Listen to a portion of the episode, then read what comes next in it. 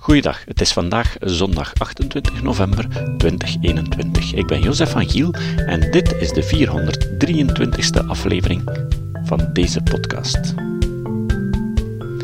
Jacques van Rillard was een psychoanalist, een Lacaniaan zelfs. Maar op een bepaald ogenblik is hij tot het besef gekomen dat dit allemaal geen steek houdt en heeft hij zich omgeschoold tot cognitief gedragspsycholoog. Hij heeft tot aan zijn emeritaat lesgegeven aan de Université Catholique de Louvain.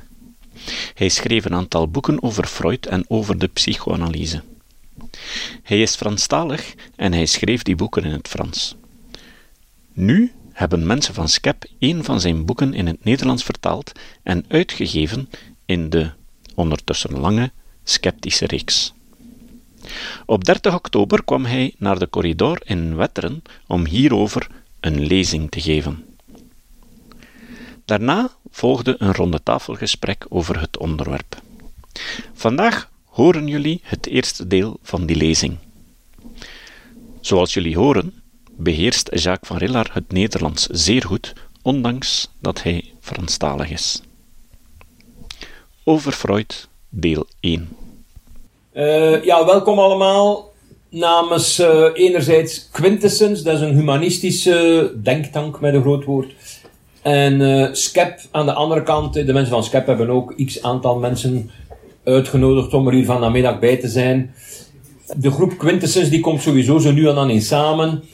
Maar ik dacht gezien het onderwerp dat het wel een goed idee was om er ook mensen van SCEP bij te betrekken. Dus enfin, dat is allemaal uw zorg niet. Hè, maar dat is dus de reden waarom uh, deze twee verenigingen hier nu elkaar treffen in de corridor deze namiddag. De directe aanleiding is de publicatie van een boekje in de reeks van SCEP publicaties over de vraag wat uh, ja, de wetenschappelijke waarde van het werk van Freud en psychoanalyse in het algemeen vandaag de dag nog waard is. Dat is voor SCEP een evident thema natuurlijk. Hè. Die, die vereniging buigt zich over pseudowetenschap enzovoort. Voor Quintessence, dus de humanistische denktank, vond ik het ook wel nuttig. Omdat Freud natuurlijk wel iemand is die, uh, hoe dan ook, wel een grote invloed heeft gehad op de humanistische beweging. Hè. Was atheïst, uh, dacht na over de oorsprong van religie. En uh, heeft nogal wat mensen beïnvloed die, die zich zeker tot de humanistische traditie zouden bekennen, zal ik maar zeggen. Maar, uh, maar zijn werk staat niet te min, dat was eigenlijk al in zijn eigen tijd zo, al, al heel lang uh, zwaar onder druk vanuit uh, ja, de meer wetenschappelijk georiënteerde psychologie, zal ik maar zeggen. zijn invloed is niet te min nog altijd vrij groot, hè, zelfs in sommige, zij het steeds beperktere academische kringen. Maar uh, op de algemene cultuur, uiteraard, heeft hij toch nog altijd een uh, diepe stempel gedrukt. En nog altijd zie je dat in films en literatuur en, enzovoort. Mensen zeggen voortdurend zaken zoals ik heb dat verdrongen of zo. Of, of, ja. u, u, kent dat uh, Freudiaans jargon, dat circuleert natuurlijk nog heel sterk. Hè. En er is eigenlijk niemand beter geplaatst dan Jacques van Rillard, onze gast hier vandaag. Die emeritus professor psychologie is van de UCL, dus de Universiteit, Université Catholique de Louvain. Dus Jacques, dat begrijpt u, is van huizen uit wel Franstalig, maar hij spreekt perfect Nederlands. Ook al heeft hij mij al tien keer gezegd deze namiddag van, ja, er zal zo nu en dan wel een onduidelijkheid insluipen en zo. Uh, ik denk dat dat wel zal meevallen, Jacques, maar indien niet, uh, zeg het dan gewoon even in het Frans.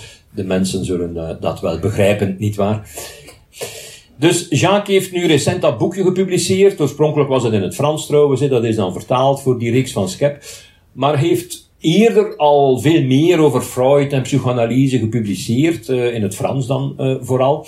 Hij is eigenlijk in het uh, Franstalige gebied, en dat is natuurlijk veel groter dan ons taalgebied, een autoriteit op het vlak van ja, de kritische reflectie over het werk van Freud en ook Lacan en andere psychoanalytici. Uh, u kent dat uh, min of meer wel ongetwijfeld. Hè. Sommige mensen kennen dat ongetwijfeld uh, zeer goed. Zo, voilà, dat was het wat mij betreft. zeer welkom. Ik geef nu graag het woord aan Jacques Varilla. Wel, Johan, wel bedankt voor deze presentatie. Ook nog bedankt voor het idee dit boekje in het Nederlands te doen vertalen. Hij had uh, dit initiatief. Het boek in, in Frans is, het, is dubbel dik. Uh, maar ja, toch uh, in het Nederlands boek staat het voornaamste. En ik zal dan vandaag ook het voornaamste van het voornaamste trachten weer te geven. Ja, mijn Nederlands is niet zo goed meer als 50 jaar geleden. Ik had de kans uh, zes maanden in Nijmegen assistent te zijn met een beurs van de Nederlandse staat. En uh, toen sprak ik heel vlot Nederlands. Maar ja, in Louvain-la-Neuve heb ik niet veel de gelegenheid meer om... ja, nu ben ik gepensioneerd. Ik ben 77.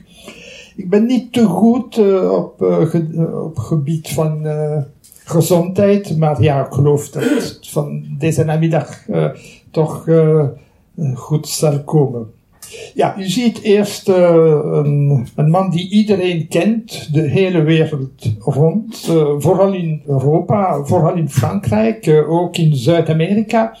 U ziet dat Freud er nogal pessimistisch uitziet voor verschillende redenen. Hij, leed uh, aan kanker uh, op het einde van zijn leven, maar hij, hij, ziet er altijd zo pessimistisch uit. Als je op uh, Google gaat kijken naar portretten van Freud, dan zie je hem altijd met zo'n droevig gezicht.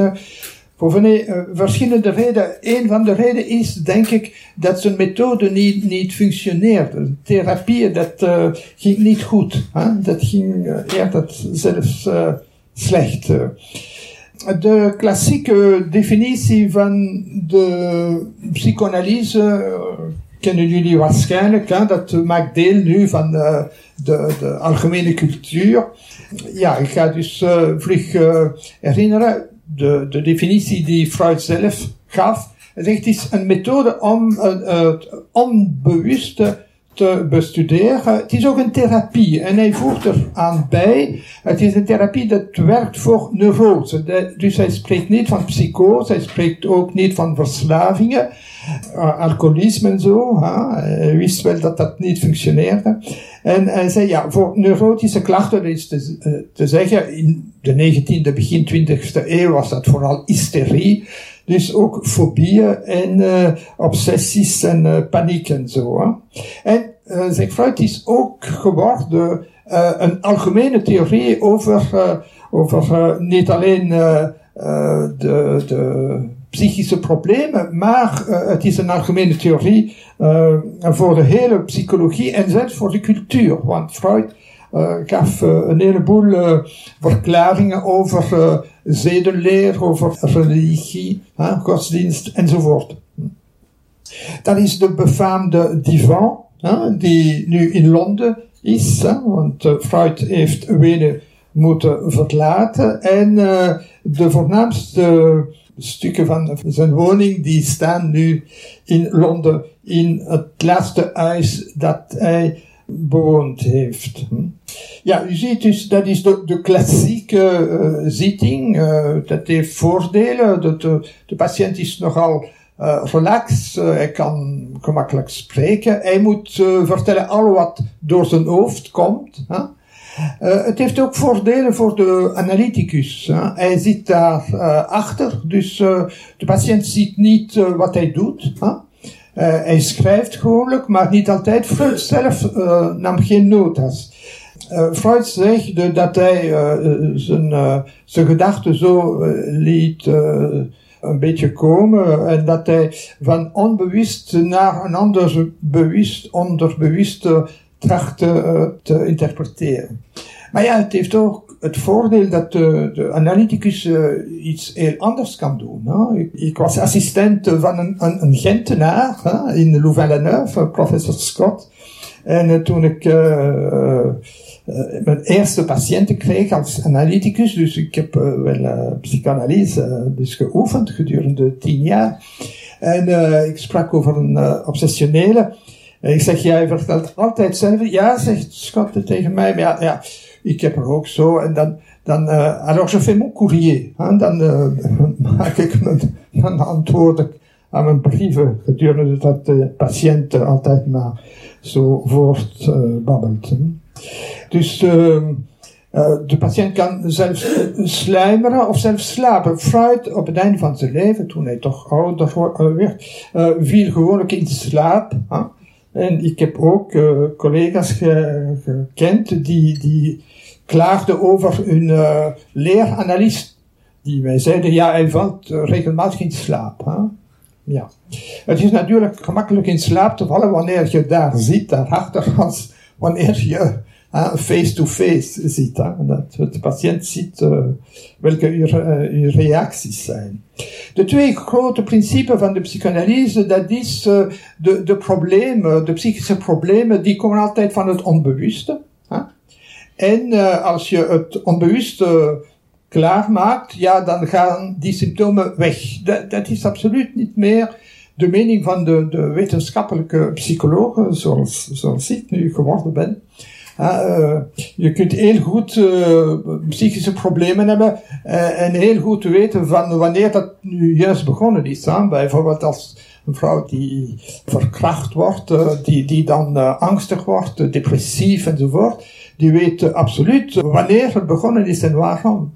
En mensen weten heel goed na zoveel maanden of jaren analyse uh, waarom uh, ze, ze drinken, te veel drinken, alcoholist geworden zijn. En, uh, maar ja, die zeggen, ja, ik ken me nu heel goed, maar ik, ik, ik verander nog niet oprecht, hè, droog. Dat zijn de twee grote principes van de, de psychanalyse. Freud om te interpreteren gaat drie technieken gebruiken. Hè? Uh, de bekendste, dat is uh, een relatie maken tussen wat de patiënt nu vertelt en het verleden. In de prille jeugd. Dat is de eerste manier van de betekenis te vinden van de symptomen. Ja, hier een beeldje waar je kunt lezen dat zo je hebt geen werk meer, je vrouw is weg, je dak de regen binnen. Wel, nu vertel maar over je kinderjaren. Hè. Is een hele goede cartoon. Een tweede manier om de onbewuste betekenissen te vinden, dat is symbolen gebruiken. Hm? Dus verklaring door symbolen en analogie.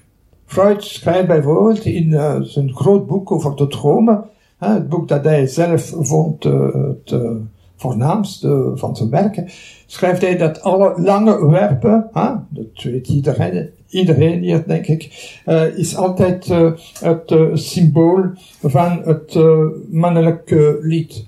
Dus boomstammen, potlood enzovoort is dat ook geldig voor Freud zelf? Hè?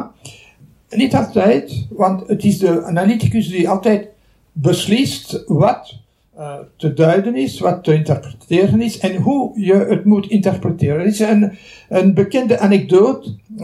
Ze is misschien uitgevonden, want ik heb, uh, hoewel ik heel de werken van Freud gelezen heb voor mijn thesis eh, in 72. Ik heb nooit de bron van die anekdote gevonden, maar men vertelt dat op een dag een discipel van Freud naar zijn sigaar keek met een kleine glimlach en dat Freud zo gezegd hebben, ja, een sigaar is soms maar een sigaar.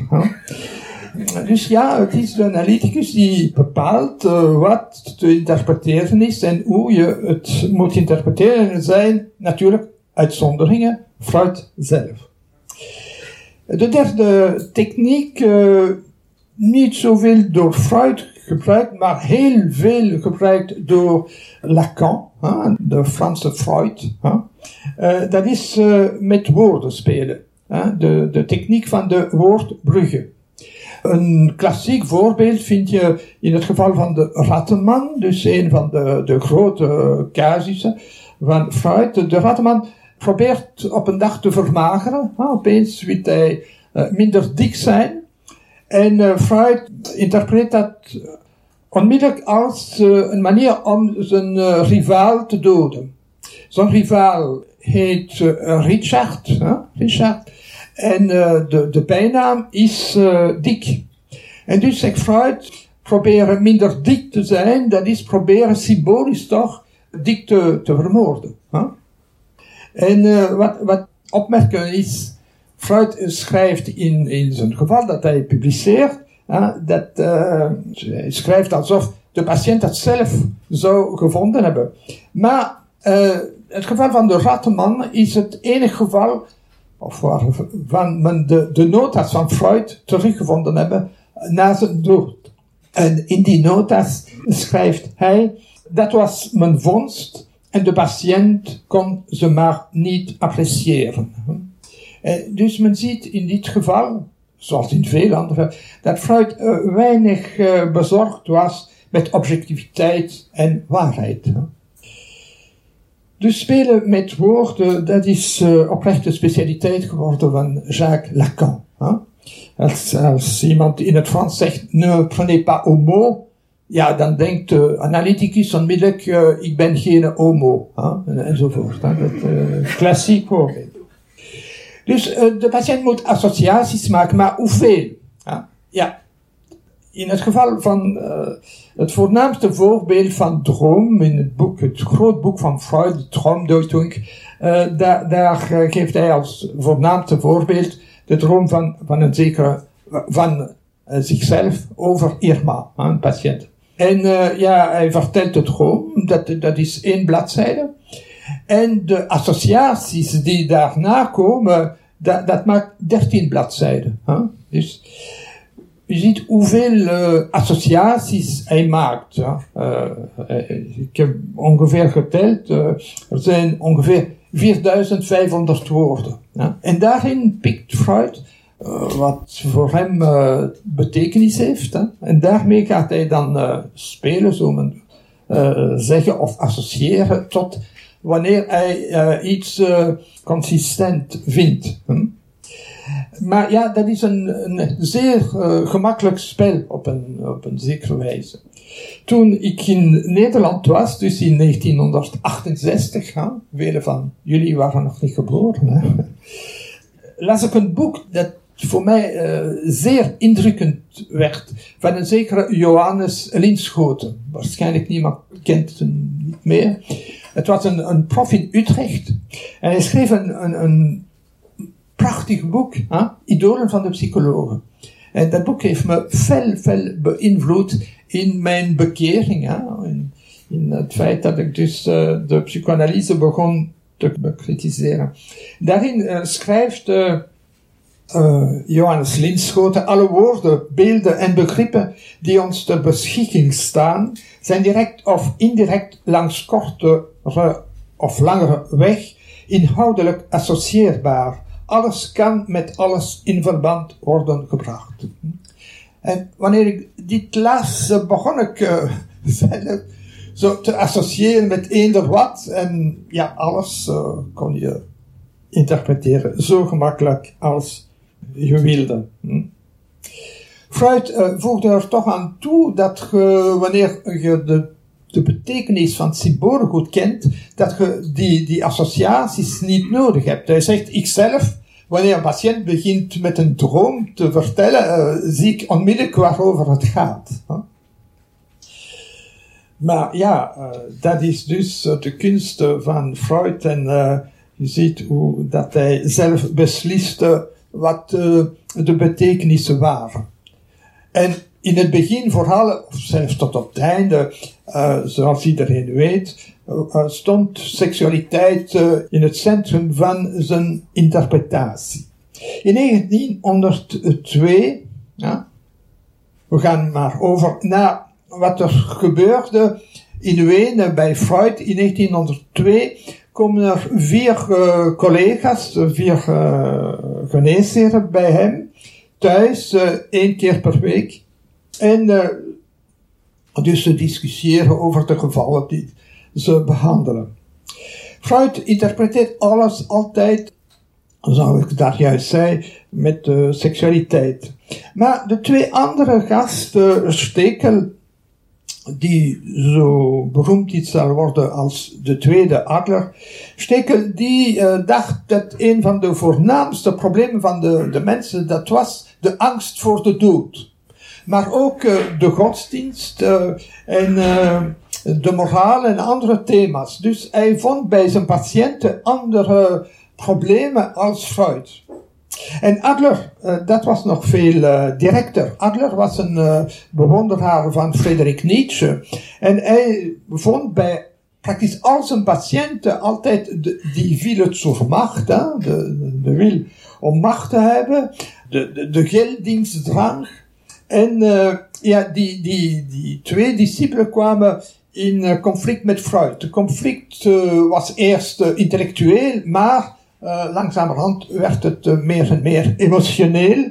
En uh, ja, op het einde gingen die, die discipelen weg, of Freud jaagde ze weg van zijn groep, want zijn, zijn groep van, van de woensdagavond was groter en groter geworden.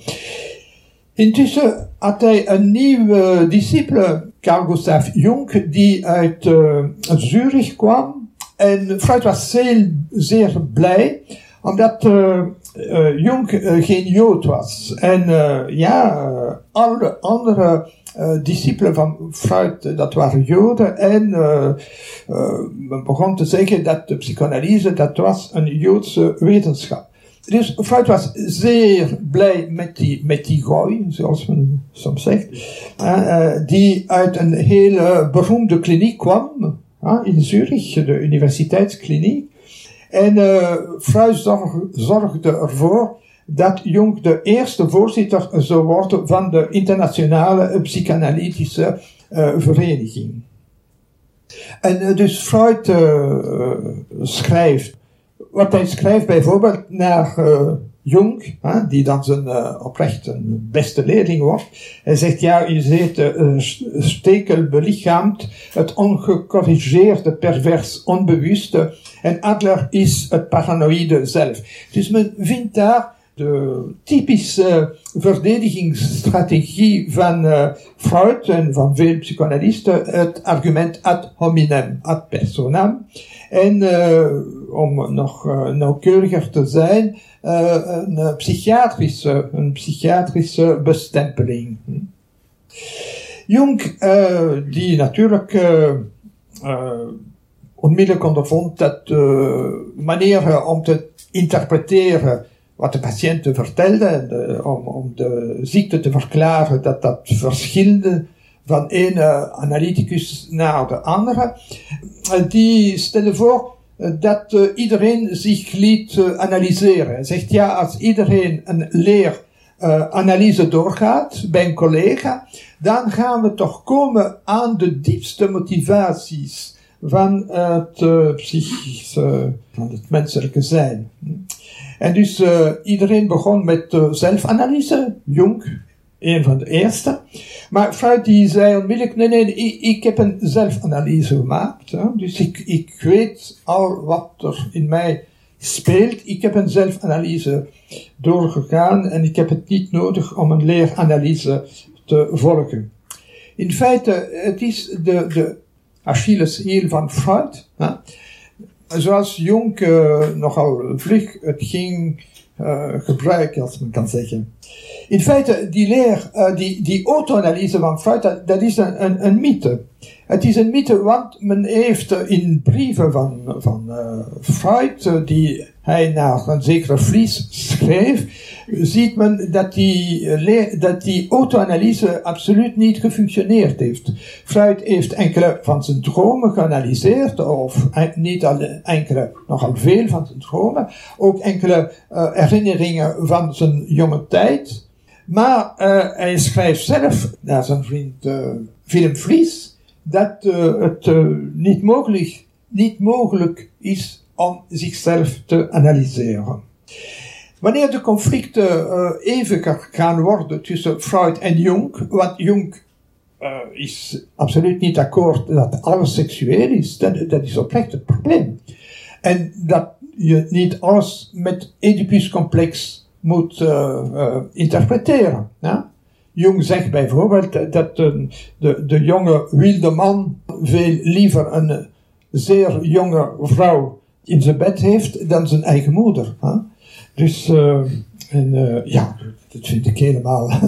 ik zelf, hoewel ik lang uh, een, didactische analyse, een leeranalyse gevolgd heb. Ik heb, ik heb nooit gedroomd van, van seks met mijn moeder. Ik, daarbij, ik heb altijd meer gehouden van, van vrouwen die jonger waren als, als ik, hè, zoals mijn, mijn, mijn vrouw die, die zeven jaar jonger is. Dus uh, ik, heb, uh, ik heb geen Oedipus-complex. Misschien iemand hier, dat, dat is wel mogelijk. Maar Freud zelf had zeker verlangen voor zijn moeder. Dat, dat, dat leest men wel in, in zekere brieven. En hij haatte ook echt zijn vader, die al een oude man was.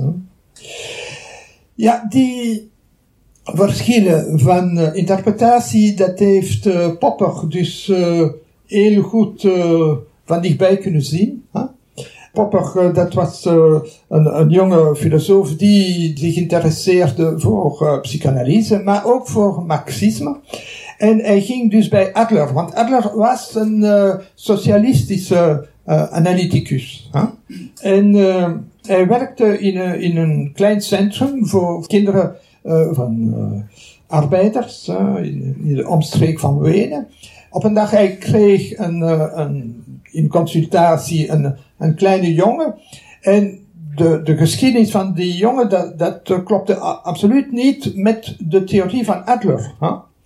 En hij, zei dat tegen Adler, die onmiddellijk zei, zonder zelfs het kind te zien hebben, in enkele woorden draaide de zaken helemaal om, om terug in zijn schema te komen.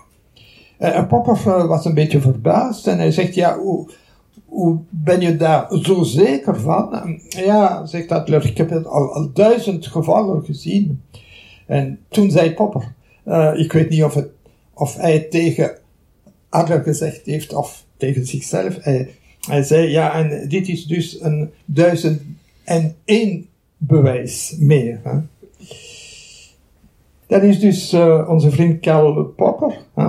met zijn uh, beroemd boek. Hm? vermoedens en weerleggingen. Hè.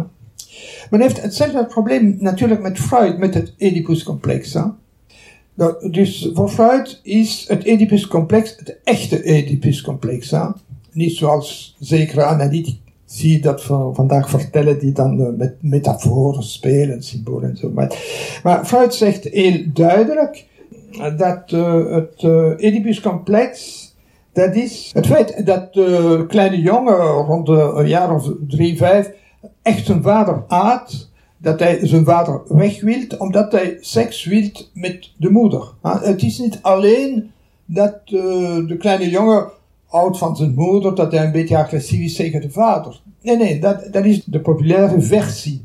Freud schrijft zelfs op het einde van zijn leven het Oedipus-complex is wat het meest de mensen heeft uh, gechoqueerd. Hè? Dus zeggen dat een jongen uh, van zijn mama oud, hè, dat is niet chockerend. Maar dat hij seks wil met zijn moeder en dat hij zijn vader wil doden, ja, dat is, dat is chockerend. En dat is wel de versie dat Freud gaat gebruiken. Nu, als je een, een kind hebt waarbij dat niet manifest is, en het is het geval bij een van de gevallen dat Freud uh, goed schrijft, hè, uh, de kleine Hans. Ja, de kleine Hans, die is nu agressief tegenover zijn moeder. En die houdt heel veel van zijn vader. Maar voor Freud is dat geen probleem. Tegenover de, de, de moeder, die agressiviteit, hij schrijft in het Duits, het zijn sadistische antrieben. Dus het zijn uh, sadistische impulsen. En dat zegt Freud, dat is wel het teken dat hij incestueuze verlangen heeft. Je moet het vertalen. En uh, ja, dat hij tegenover de vader zo lief is, dat is, zegt Freud in, in Duits, een reactionsbildung. Een reactie.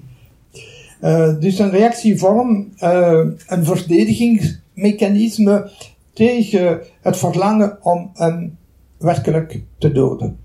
Dus die zijn er hoe dat de zaken ineen zitten, het is altijd een complexie. En uh, met Lacan en de, de, de, tegenwoordige analytici die, die het gaan dus als metafoor gebruiken, ja, heeft iedereen een, een Oedipus-complex. Ik niet, maar ja, men, men, moet maar een beetje dieper, dieper gaan en we zullen het wel vinden. Voilà, dus voor Popper, dat was een grote ondervinding. Hè? En Popper begreep dat wat oprecht de wetenschap karakteriseert, dat is dat je het idee laat vallen. Hè? Wat dus de, de, de wetenschappers doen, dat is theorie ja, laten vallen naar, naar, de, naar de vuilnisbak. Hè? voor, voor de, de analyse is er geen vuilnisbak, behalve de, de, de andere streken. Hè? Voor Freud was de theorie van, van Adler in een vuilnisbak te steken. Maar voor de Freudianen is er niets van Freud dat in een uh, prullenman moet komen. Hm.